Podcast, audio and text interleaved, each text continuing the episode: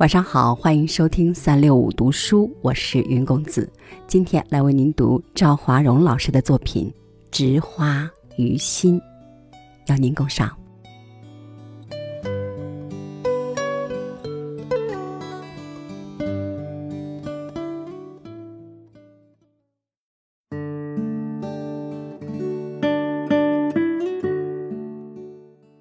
春节就是春天的节日。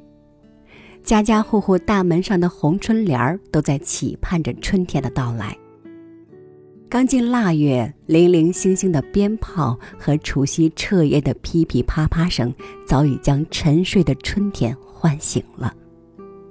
一夜连双岁，五更分二年，就在这一夜之间，把冬甩给了年尾。我在家里养了几盆花儿，率先听到了外面的吵闹声，渐渐苏醒过来。几天之内依次绽放开来，虽不是什么名贵之花，但按着它们的性子开了。该红的红，该紫的紫，该白的白，该大的大，该小的小，似乎不知世界上还有什么名贵花可言。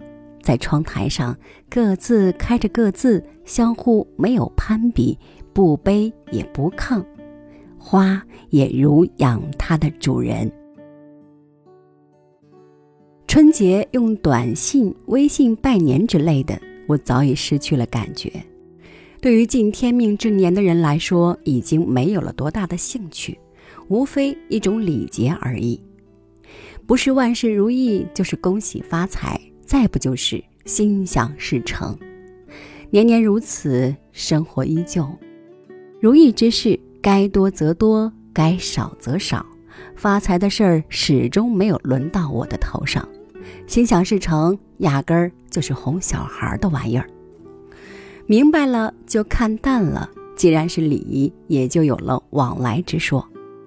不过上百条的新春寄语，却没有几盆花的开放，让我更加欣喜。尽管他没有一丝言语。春节一大早，上天下起了雪，鹅毛大雪，屋里屋外两重天。室内暖意融融，春意盎然；门外白雪皑皑，寒意料峭。羊年的第一天。可是二十四节气中的雨水却下起了雪。雪本应与冬厮守，也能得到冬的爱恋，相守一个季节，却偏偏跑到了春天。也如一个毛后生，误打误撞吧，不一会儿就停住了脚步。太阳努力地从鞭炮的浓烟里眯着小眼儿露出了头。雪倒是有了几分腼腆，不好意思般悄悄躲进了角落。过节就是要过传统，我一直这样过着，或敬神，或上香，或放炮，或燃百枝旺火，里里外外忙个不停，穿梭于冬与春的两个季节里。中午过后。太阳把它足有的温暖送进了屋里，洒向了我的花朵。我索性把摇椅搬过来，沏了一壶朋友捎来的上等好茶。谁知刚饮几杯，院子里平日晾衣服的铁丝上就飞来了几只不知名字的鸟儿来，面对着我叽叽喳喳叫个不休，给我幽静的时下带来了几分惬意。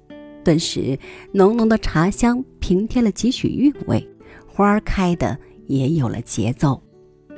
是鸟儿在欣赏我的悠闲自得，还是觊觎这一窗之隔的春色？不是鸟，焉知鸟之意？也许什么也不是，是室内人的多情而已。一阵清风掠过，鸟儿的羽毛被吹起一小片。身子稍稍倾斜了一下，又都归于立正。似乎这风也有了灵性，轻轻撩开门帘的一个边，从缝隙里挤了进来，直抚摸我的脸颊。果然没有了冬的刺骨，随手还将我身旁的书翻了半翻。也许晃了一眼，不是他所喜欢的类型，也就觉得没兴趣了，又轻轻归于原位。谁说清风不识字，何必乱翻书？此时我就在想，人在这个星球上存在才几时？